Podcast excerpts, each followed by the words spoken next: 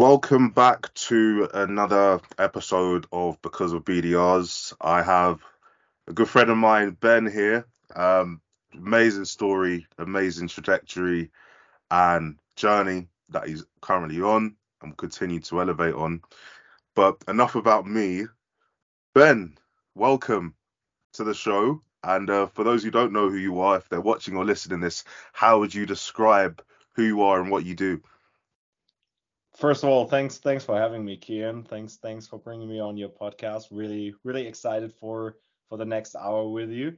Um, about me, my name's Ben Meuthen. I'm uh, from Munich, Germany. 32 years old. Currently the head of sales with Deskbird, and parallel to that, I run my own little consultancy, consulting small seed stage all the way to A series startups in their go-to-market structure. And parallel to that, I also give sales trainings to BDRs quite a lot.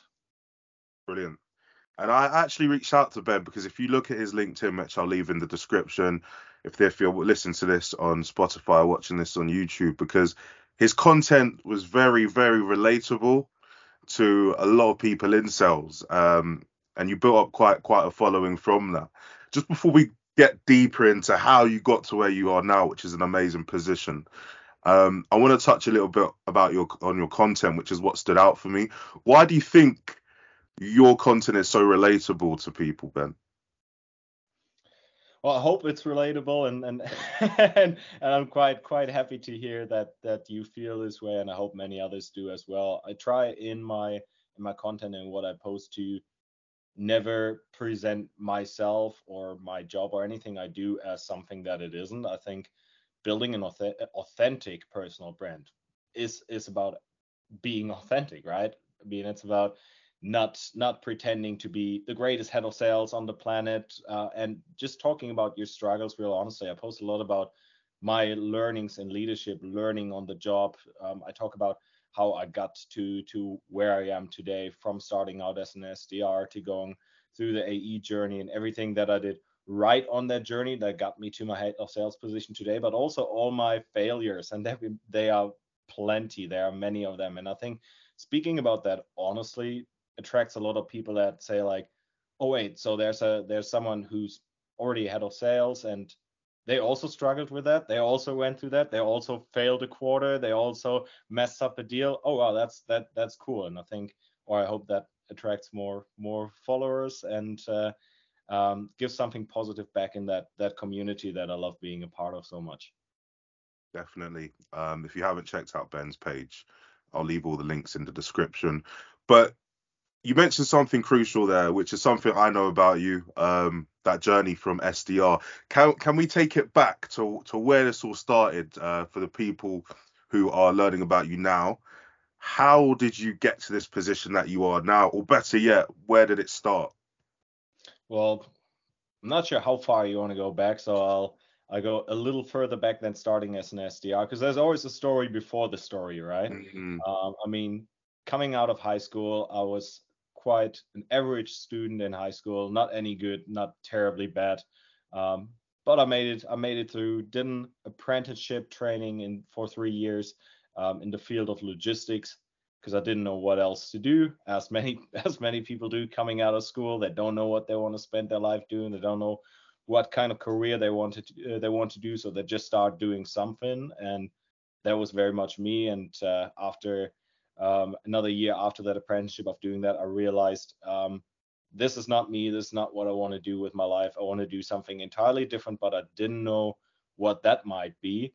Uh, but what I did know what I like is traveling. So I got myself on a plane, flew to Australia, and uh, a short trip overseas turned into five years of living in Australia and doing a bunch of really random jobs, which was honestly the greatest recipe for finding out what I truly enjoy doing, what I'm good at, and also what I'm not do- good at. So for the first two years in Australia, living kind of the typical backpacker Australia lifestyle, um, I tried myself at honestly everything. I was working on a cattle farm, uh, driving around on a quad all day, bringing bringing in the cows. Um, I was working on an apple farm, picking apples. I was flipping burgers. I was driving taxis. I was working in a surf camp, doing a bunch of random jobs, and really learning through that process of this is things I enjoy, this is things I don't enjoy, and eventually. um, I landed a job in fundraising, which was stopping random people on the street or go door knocking and tell them about amazing charities that I represented. Uh, amongst others, I represented Make a Wish Foundation. Um, and I found that's something I'm really passionate about. That's really cool. That's something I can get behind. So I learned like if I want to talk about a product, should be a product that I can represent that uh, that I can be proud to to put my name on it. Um, and I also learned that I'm apparently quite good at sales. Um, so fundraising was my first sales job. From there, I accepted another sales role in a travel agency, and I was then selling um, Australia and Southeast Asia packages to other fellow backpackers, and um, that got me started. And from there, the door opened up to um, start my own first uh, first business, which I then did for the next three years afterwards, which was in the field of um, importing fire protection equipment into Australia, and my first touch points with B2B sales.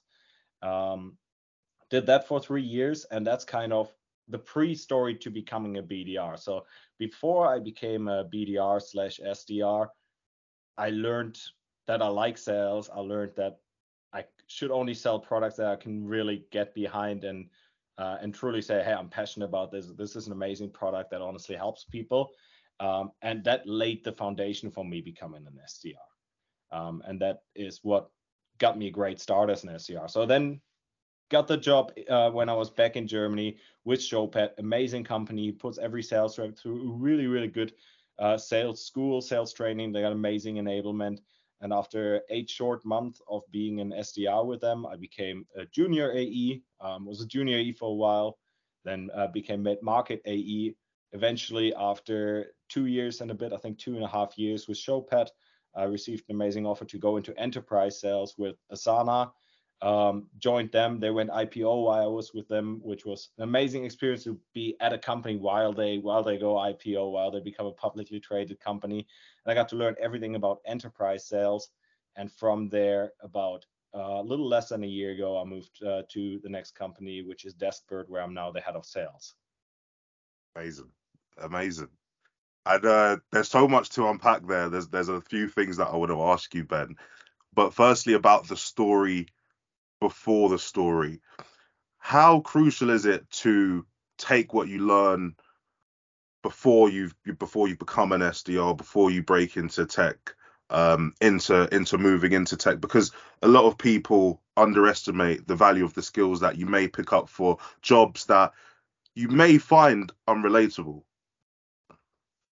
No, absolutely, and there's a lot of there's a lot of misconception around that because there's SDRs that move quite quickly up the ladder and go into an AE role or a customer success role or any um, role um, that can come after uh, after SDR. There's people that do it like me in eight months. I've seen as as little as, as as four to six months.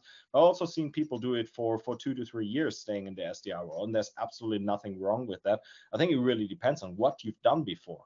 So you shouldn't say, all right, SDR is the starting point and you should get to AE or whichever position you want to do as quick as possible. It all depends on the knowledge that you can acquire and when when you're ready for it. So building knowledge in other industries, maybe even industries you later want to sell to, and building certain skills and uh, and and just becoming comfortable with who you are as a seller or who you are in general. What makes you as a person? What are you passionate about?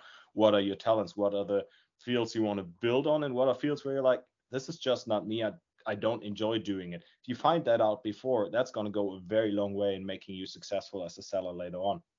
Definitely. Definitely.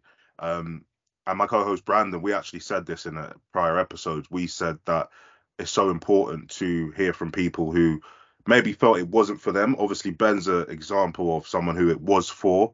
But as you mentioned, Ben, it's it's good to find out what's for you and what's not for you. Um, you dive between, you know, from an SDR all the way up to the AE roles, but could you go a bit more into detail about starting from the SDR position, how that was for you? Well, coming coming in into the uh, into Showpad was actually quite an quite an adventure. I knew nothing about software. I knew nothing about SaaS. I didn't know all the vocabulary, all the acronyms that that you have to learn. I was not very techy at all. Um, I didn't even know how to use a MacBook.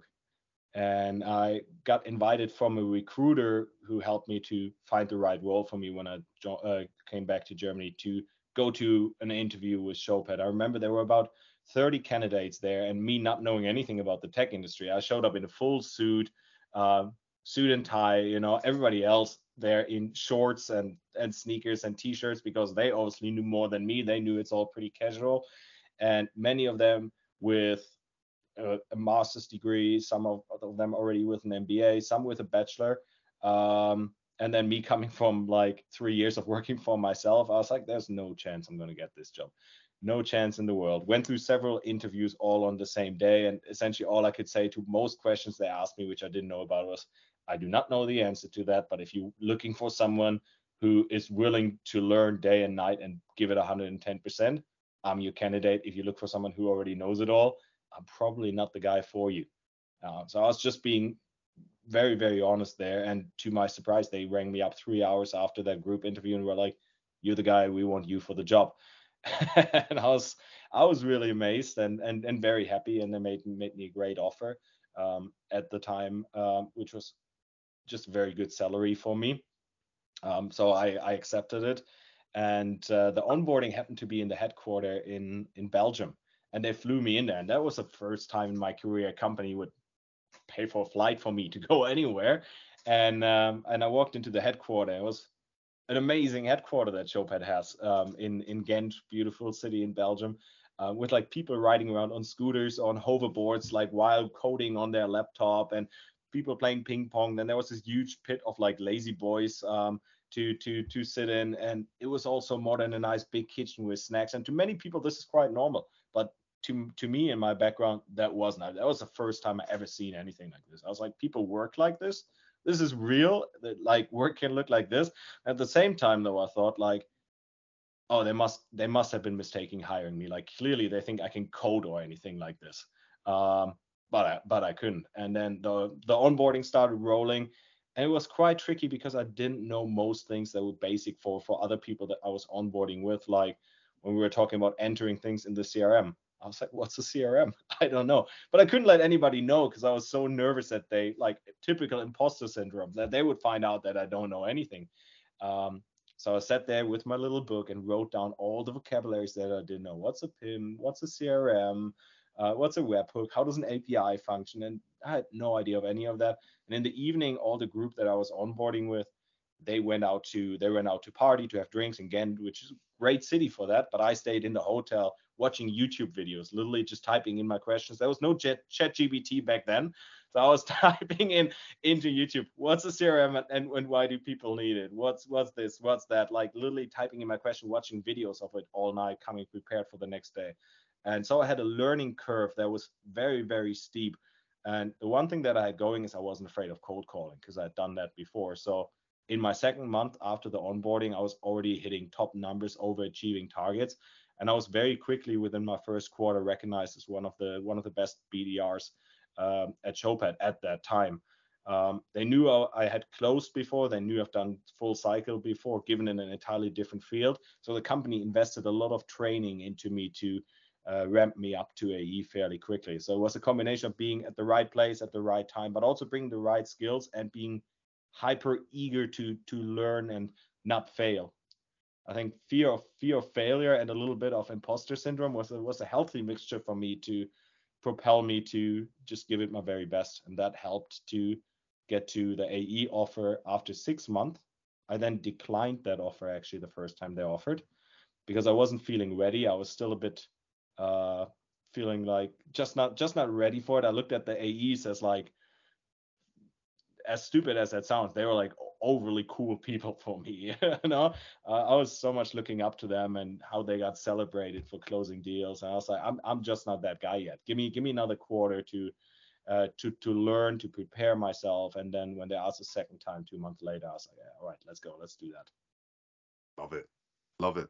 I feel sometimes, you know, to where you're at now, which we'll get to, it was kind of written for you. You know, you did have the traits, as you mentioned, to always continue to learn, to sort of beat that imposter syndrome, to check if it was there even. Um, and obviously to prove to yourself that that you could do the role. All of these little things are sometimes things that people miss, but you managed you managed to do them.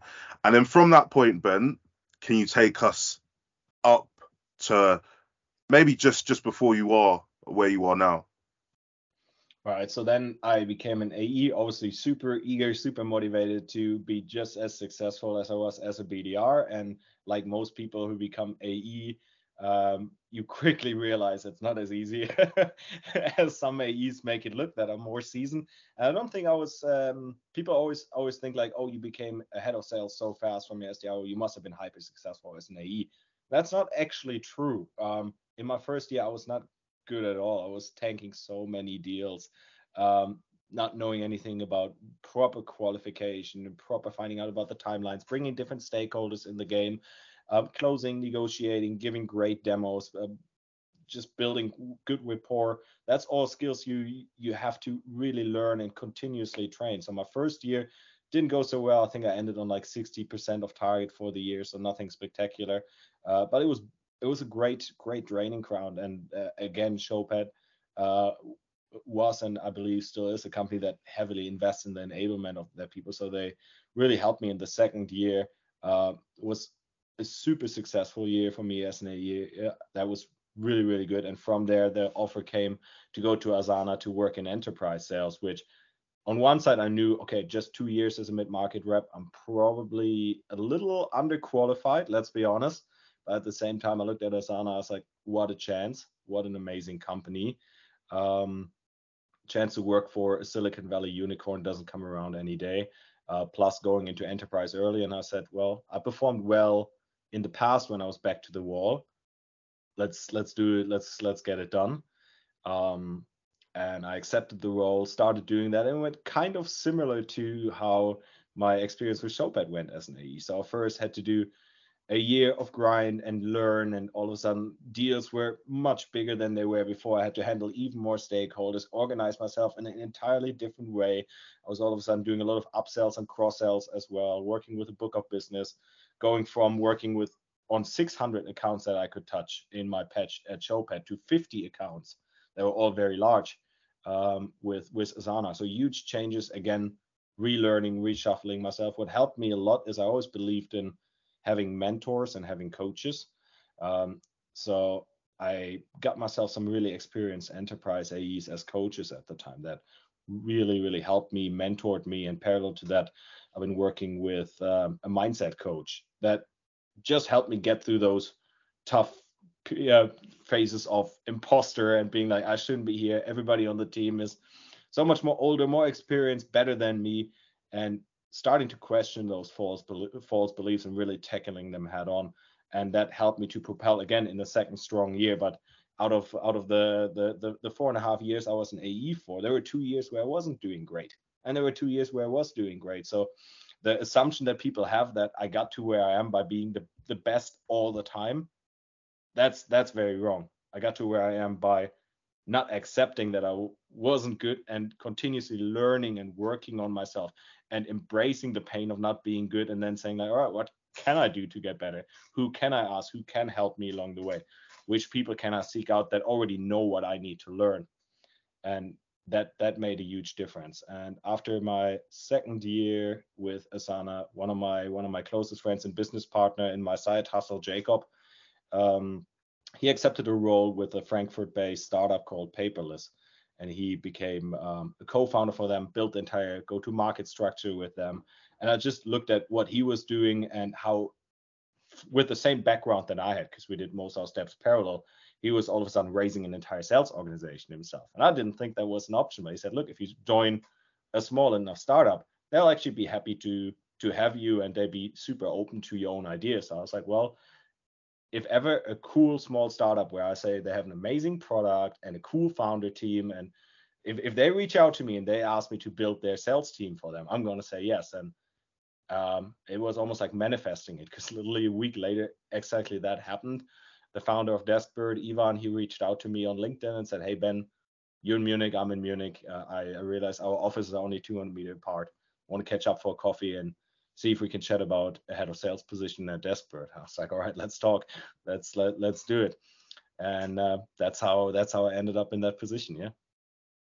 Amazing. And we're gonna dive deeper into that um, amazing story as well, Ben. And there's two M's that you've mentioned, uh, or that, that I've taken from your description of of up to this point where you've described, and that's mindset and and mentorship. And um, if you're watching or listening to this, and and you, you probably wouldn't know, but I actually reached out to to Ben to speak to him about his journey, to to get to know him more. Um, almost from a mentorship standpoint. And um, I consider him a friend now, and I've learned a lot from him. The other week, we we had a chat before recording this where we were just talking about a load of things that I could learn from, and I have I have seen you know a lot of successful people use mentors in the correct way, but you've also got a pretty good mindset. Um, I want you to tell the listeners, you know, how you've how you've created that mindset. Where does it come from, and possibly how you've used mentors or people with more experience to to get where you are now as well.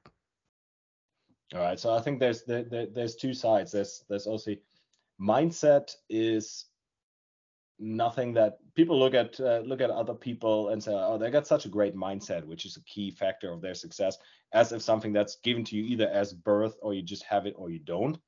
Um, but that that's not at all the case. Mindset is something that that that you train and there's so many different different ways to do that and different things will work for different people. I mean there's the there's the classic affirmation training of standing in front of the mirror telling yourself hey you're a great guy and you're going to perform well today personally i'm not i'm not that guy you probably won't won't see me won't see me do that uh, that too much uh, for me it's talking with more experienced people so it, for me it ties in with mentorship and um, actually learning that um, the great picture you have of, of, of, successful entrepreneurs out there, of successful people, they all struggled. They all went through similar things.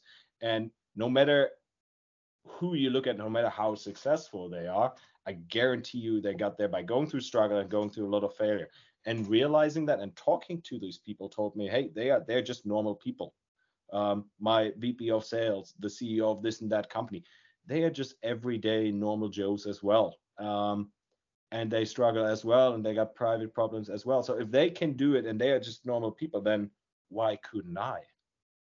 And you, you, I, for me, the secret was getting there through conversation. I love taking long walks in the evening, calling random people in my network, and just chatting the same way as you said. Like we chatted last week, and I always take something out of the conversation. And and and to me, my mindset really goes back to realizing it's okay to fail um, as long as long as you learn from it and realizing that all people who achieved anything in life got there through adversity, through try and failure, through making a lot of errors along the way, and just keeping going. So many people stop like a meter before they're close to success, as cheesy as that sounds, because they're like, ah, I failed, too bad. I guess I'm not cut out to be successful in this or that sector. That's just not true. The other guy that was successful just got up one more time um, and and that really did the trick for for, for me in terms of mindset um, and also it's something that goes up and down i mean like I, have been talking about imposter and i'd be lying if i if if i was saying that wasn't still that wasn't still a topic. I still sometimes like look at my team which is growing by like two three members every month. I'm like how did i how did i get here? Who honestly believed that i should be in charge of that many people? Um and i'm like no wait Ben, this is your wrong beliefs again, and and like you start having conversations with with, with yourself in your head, and you remind yourself, hey, ev- every great leader has been there, has sat in in your chair and been like, what am I even doing here? And they all just carried on. Um, then when it comes to mentors, um, I think it's a must. I think if you want to be successful in anything, not just tech sales, it's an absolute non-negotiable. And I'm always so surprised when when I talk to young BDRs, young AEs in the beginning of their career, and they're like, "Ah, oh, Ben, I wish I wish I had a mentor, but um, I wouldn't even know where to find one." I'm like, "Aren't you a BDR?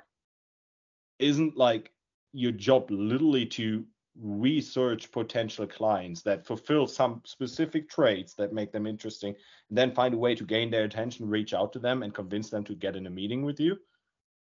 could you not just do that with mentors as well? Because that's how I found all my mentors.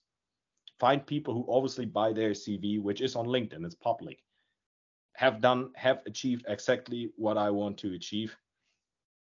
Put some comments in on on their posts, engage with them a little bit, send them a friendly message, don't pitch slap them, and eventually, same way as you reached out to me, uh, just say like, hey, actually, I would absolutely uh, enjoy a quick coffee chat with you. It'd be super valuable for me for X, Y, and, and Z reasons. I realize you're probably a very busy guy, but would you would you have some time? And with some of these people, I just had chats and and got some valuable information. And with other people, it really clicked where they then later offered like, hey, if you want to make that a bit of a regular thing, I would love to be your buddy to help you to get to that next promotion, get to the next level. Let's let's chat regularly. Or I ask them directly, and there's nothing nothing wrong with that and that's how I got to my to to the mentors I've been working with. With some of them I've been working for years. With some of them I only been working for short amount of time to gain one new key skill that I needed at the time.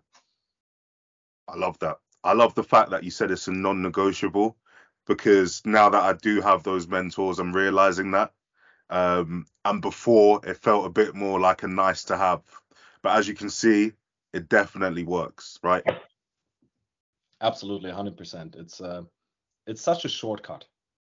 It's That's such it. a shortcut to to to the learning the lessons that you need to learn. And when I say it's a non-negotiable, it's not a non-negotiable for everyone. If you just want to do your job and you're happy with that and you want to do it for the rest of your life, you're good. You might not need a mentor. But if you're ambitious and you actually want to achieve a certain goal, then the fastest way to go there to get there is to talk to the people who achieved it before you. Definitely. I want to ask Ben, um, SDR to AE to, to where you are now. We're going to dive a bit deeper into where you are now and where you're heading because it's really exciting. Um, but have your reasons for wanting to do well changed? Um, because I haven't asked you that for the viewers and listeners. Um, I think I do know a bit bit about that as a friend, but have your reasons for wanting to do world change change for per different role that you've been in? I, I would say so, yeah.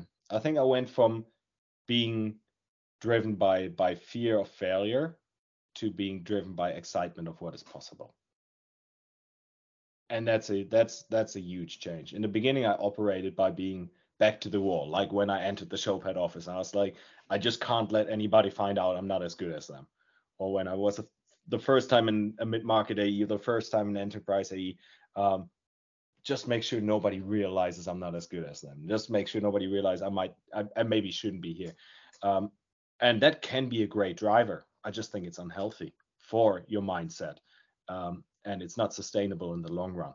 That can drive you in the short run. But after a while, after climbing hurdle over hurdle over hurdle, promotion over promotion over promotion, pay rise over pay rise, you realize like, hold up, wait a minute, there might be a pattern here. Like this is not coincidental and coincidental, and this is not me just being back to the wall and having to perform because I wouldn't have had to go into the next position so uh, so soon. Like if all of that was possible, what else is possible? So all of a sudden now I'm like driven by the excitement. Wait, hold, hold up. How far can I take that? Um, I love what I do. I honestly enjoy my, my my work every day. Although you will see me super stressed out. It's the end of the quarter. You'll see me running around like a headless chicken, being like, "Oh my god, what's going on? We have to get to number." That's part of the fun but I still I really really enjoy what I do. I wouldn't want to do any any other job in the world right now, um, and that's a fantastic feeling. That's really really satisfying to be in that place, and also to be able to now help other people in their career, other AEs, other BDRs through mentorship, through my content, through being on podcasts like yours. Uh, so rewarding. It gives me so much back. Um, and I realized this is this is fantastic. How much how much better could it even get? What else is out there? What what else could I could I learn that would um, get that feeling of excitement about my job and loving what I do to to to even higher peak. So right now it's just mountain climbing for joy, you know. I love that. I love that because a lot of people are afraid that they have the wrong why. But what's important is there is no wrong why. Your why is your why, and it may change, and that's okay, right? Absolutely, absolutely, and it and it should. I mean, like we all grow and develop as we are, that's that, that's quite normal. Be sad if it wasn't the case. Uh huh. Definitely. And uh, from where you're at now, let's dive deep into that, Ben. It's a very exciting position. Um, for those who may not know what you're doing on a day-to-day basis, what's it like, and and where are you trying to head to? All right. So what I do on a day-to-day basis, I think the closest comparison that I always uh, always give is I'm operating on an open heart. I'm doing open heart surgery in a train going 200 miles an hour. Um, that's very much what it feels. When I when I joined Deskbird, we were very young. I was um, the 20 somethings employee at the company, uh, two sales reps there. We were doing six, 700k ARR at the time. So uh, still way under a million. That's nine months ago. We are now at 3 million ARR. Um, we now have uh, 10 AEs, four BDRs, uh, two specialists on my team. So right now I got a headcount of uh, around 16 people that's steadily growing and going higher. So we're a true rocket ship growing at 500% uh, year over year growth. Uh, the sales team keeps getting bigger. Now I'm just now at the stage where um, I get to install some middle managers. So uh, I actually just got to promote one of my one of my best AEs to to regional sales manager, which is super exciting. Um, being able to bring him to the next level and to teach him the learnings that I learned from the last nine months of being in a leadership position, passing that on to him, helping him, mentoring him uh, a bit. Um, so that is that is all happening at the same time. Yeah, we're going from um, a small startup to a really professional sales organization. So we're starting to think about revenue operations, sales enablement. I come from that great school of Showpad where they really enabled me well. So obviously, I'm asking myself, how can I bring in a system like that to and for my reps and and and how can Deskbird become a sales organization or just my part that that sales organization that in a couple of years time when people are not even on the team anymore and might have moved on to another company that they will look back like I look back at Showpad and be like that was the place I really learned. That was the place I really grew. That was the place where I received great training and mentorship. And and and that's my aspiration and that's what I'm trying to build right now. While we're growing so fast while we're hiring so fast while I have interviews every week uh, so it's hectic it's fast paced and it's amazing. Love it. I love it and I just wanna I just wanna circle back if you would like, because a lot of people, Ben, they may look at the speed that you've done this in. But for example, with me, my original reason for reaching out was I loved your I loved your content. But I'm sure if I focused on the speed with you, you'd probably tell me some things. What would you say to anyone watching, listening, saying, you know, I want to be like Ben, I want to do it in X amount of time? I, would say it's good to have a plan like that. Um, I would do- always double check it if it's realistic, um, which can be super individual. Only because somebody else done it in X amount of time doesn't mean that that is necessarily the right path for you. So one side is being ambitious is great. Having a plan is great.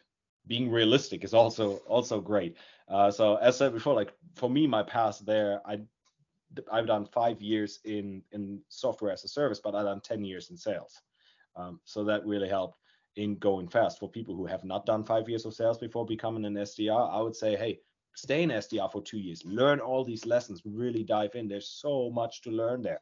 Um, so also speak to more experienced people, back to mentorship, have somebody challenge your timeline, create a plan, be ambitious, and then have somebody challenge challenge that aspiration. And once you came down to a timeline and an extra plan that works, now get that mentor. Now work with that person that can help you get there. Speak to your manager as well about how realistic it is to get to point x y and z in in this and that time. Um, be be public be open about it so you and other people can hold you accountable and then give it everything. Go go for it. Love that. I know one thing that I noticed ben when you were speaking about your current role I could really see how excited you were to tell me about promoting one of the best AEs into a management position. And I know that this industry can give people the opportunity to change their life in terms of finances. But as I can tell, you've got rewards from loads of different things. Maybe maybe things you didn't think you were gonna uh, get rewards for internally. Could you tell me a bit about how rewarding it can be and what rewards you feel at the moment from being able to do certain things? Absolutely. I mean, like as you said, it can it can absolutely turn your life around, also and especially financially. And I would I, I would say it's definitely done that for me. Um, but at some point, yeah, you go beyond that and you find things that that can be even cooler. Like um, in the nine months that I'm here, there are three people I promoted from BDR to AE, and being the one to do that, wow, that's that's really really really cool. Um, now being able to put someone in a management position again really really cool so just seeing people progress and knowing that you chipped in on that you you were a part of that journey and they're probably hopefully going to look back in some years time and be like yeah part of my journey was actually working with ben Meuthen if an, anybody ever says that on a podcast, I can die a happy man. You know, like that that that would be truly truly amazing to to be part of somebody else's success because that's something that just just lives on and and and, and bears fruit and that's that's really really beautiful. Or another thing that's highly rewarding for me is just the feeling of now sitting on the other side of the table where I was an SDR reaching out to some companies and AE selling to some companies, and now SDRs and AE sell to sell to me a lot of the times, and I sit in demos as the receiver when I talk to sales enablement tools or or data enrichment tools and so on, and um, I actually make it a priority to to give feedback after demos and after cold calls to them and and and, and give give back there and um, it's it's uh, yeah it's it's it's funny being on on the buying side now being like I'm going to treat these AEs with a lot more respect than what I received when when I was an AE and, and making that a priority and that's rewarding as well. So there's there's a lot of uh, of, of fun upside to to my role right now yeah. I love that. And um speaking of your role and what you're doing now um if you haven't seen there is an amazing business insider feature that you have for those who are looking to check that out, want to know a bit more ha- about how that came about, could you tell the viewers and listeners what the situation was there? Yeah, absolutely. That was uh, um, another one of those uh, random manifestations, you could say. Because my friend Jacob, who was speaking about earlier, he was featured in the Business Insider like a year ago with his startup, and I was so impressed. I was like, "Well, if the Business Insider right is Insider writes about you, like that's that's something that's big. I was I was like, congratulations, mate, you made it. What what an amazing success. And he's like, it might happen for you one day. Like you never know. I was like, I don't I don't see that. I, I don't think that's gonna happen. And sure enough, a year later, uh, in my just in my normal work inbox, an email from a reporter from the Business Insider that just said like, hey, we have this um, amazing um, amazing thing right now. We write articles about people who um, make over 100k a year. Technically nothing special about making 100k a year. There's many people in many professions that do that, but it was about finding people that got there in a unique way. Um, and they said, hey, from your CV, from what we heard about you, we we hear you don't have the classic. I went to university, then I went and got my MBA, worked myself up the ladder. Now here I am making over 100k. But it was a bit different with the background of Australia, trying myself at so many different things, failing at many different things, and starting my career a bit later than in the in the tech industry. And they said we would love to to write down your story, literally a full article, just your story of how you managed to make over 100k a year. So it wasn't about making exactly 100. It was just how did you go beyond that? How did you get there? And I was like, yeah, let's let's do it. That's amazing. Um, so I did the did the interview, um, told my story for a full hour, and then it was time to wait for about two two and a half, almost three months, I believe. And in that time, I got very nervous. I was like, oh my, I never had a, a newspaper write about me uh, or or anything like the Business Insider. What if they spin it a negative way? Because what I didn't want, and that was very important to me, and I was very explicit about that as well. I was like, last thing I would want is an article that's like, uh, oh, look at me, I make a lot of money. Because that's stupid. Like, I don't want to be that guy. Because it's not about that. Like, I whether I have a job that I truly enjoy doing every day and make less money than making more money, but hating to drag myself to work every day. And and and that's everybody who knows me knows that I very much stand stand for that and by that. So I was very very nervous on how they're gonna write the article, and then when it got, got published, luckily they they wrote it very well. They they wrote it in a way covering all my different stations, all the learnings uh, now shared with you as well, and how I got to to to where I am today. Yeah. Brilliant. I'm glad that you didn't go into too much detail because I really want people to go and to go and watch uh, to go and listen uh, read that. So I'll leave the link to that in any comments. And one phrase that you mentioned there, Ben, was traditional backgrounds, and I've been having this conversation a lot. Uh, my co-host Brandon, he didn't go to university. He's one of the youngest. I think he is the youngest BDR um, at his firm at the moment. Um, I mean, could you tell me a bit more about what you mean by that with the non-traditional background? Sure. I mean, there's we always talk about gaps in your CV, right? Or not having the ideal CV. And sure, like 10, 15 years back, in some companies still today, that's a big thing. You got to have the perfect CV. Like if you want to go into consulting, you want to work for any of the big four, if that's your goal, you probably need the perfect CV. Like you need to have be an A student in high school. You need to do the right bachelor and graduate well, or better even with honors. You need to do the right master or MBA. Um, and for some people in some industries that really works, but luckily, happily, we're getting to the time where um, a lot of companies have realized that this is not the only way to redu- uh, to produce great potential or to find candidates with great potential. And there are thousands, millions of people like me who don't fit into that category, fit in that box, that still got so much to offer for companies um, that can bring value to them, and they might have taken extremely different pathways. Um, and my hope is that I can, with my career, encourage as many people out there as possible that maybe didn't go to university, maybe didn't get a bachelor, maybe were terrible in school like myself, uh, or just average.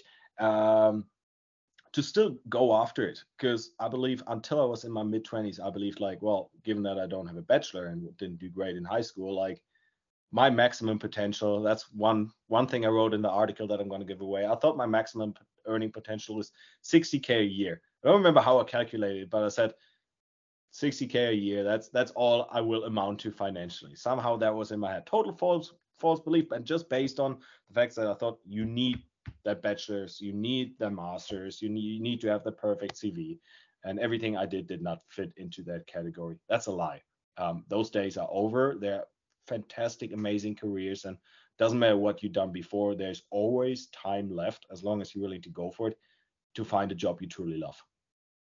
I love that answer. And it's so true. Um, one thing that I want to touch about we, when we had a conversation recently, um, one thing that came away that I came away with is that we spoke about was product market fit. Now, how would you describe anyone who's looking to go into an opportunity for SDR? A, they've got the right mindset, they've got the mentor, the OTE looks fabulous. I mean, do we not talk about this enough? Well, we absolutely do not talk about this enough.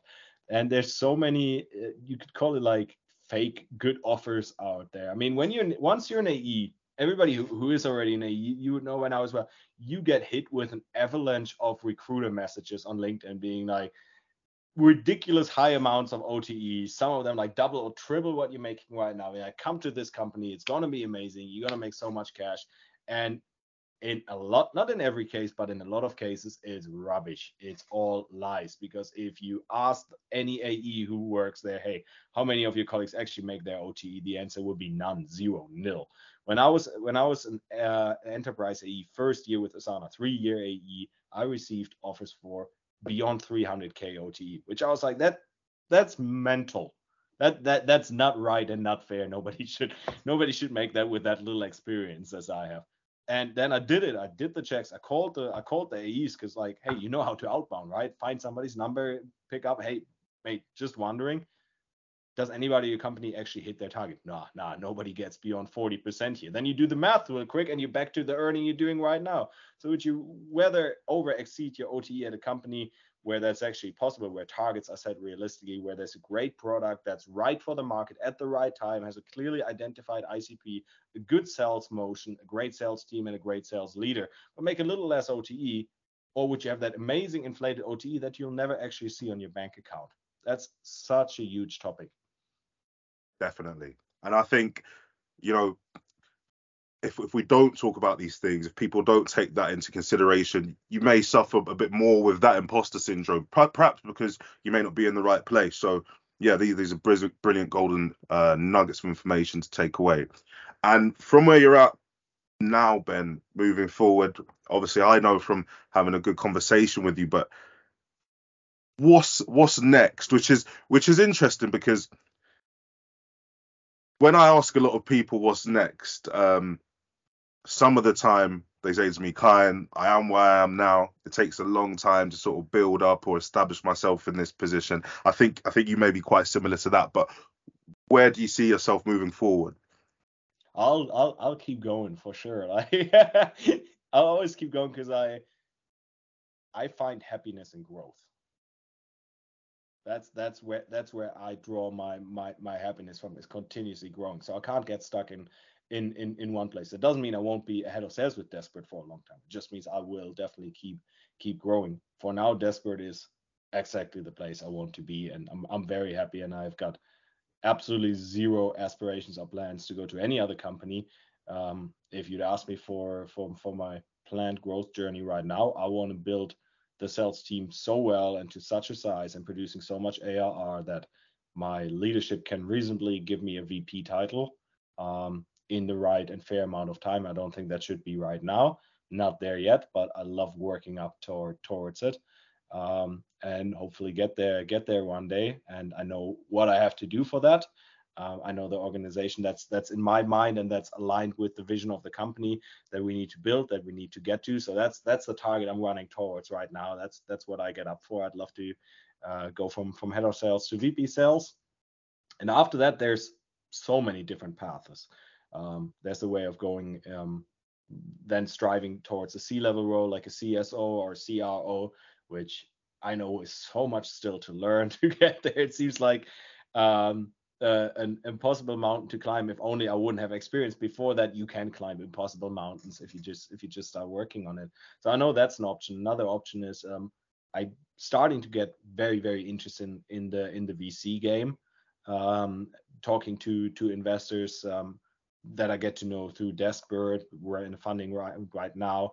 Uh, I've been part of a funding round with Deskbird last uh, last summer, and um, yeah, got to got to know the first VPs and get to learn about their craft and how they evaluate startups. And I quite like the idea of later down the road in my uh, in my career working with one or several VCs um, and being part of investing in promising startups, but actually uh, going in as an interim sales leader. Um, I think that's something I would truly enjoy doing if there's a uh, a young seed stage or or Series A startup that that's still at the beginning to go in there for just a limited amount of time, say one year, and really build their sales organization from the learnings that from everything that I get to learn right now. If I do well, that I could replicate that on on other startups and, and help them grow because um, I think it would be amazing by by the time I end my career to look back at a bunch of successful startups, maybe even one or the other unicorn, and be like, I built that sales team.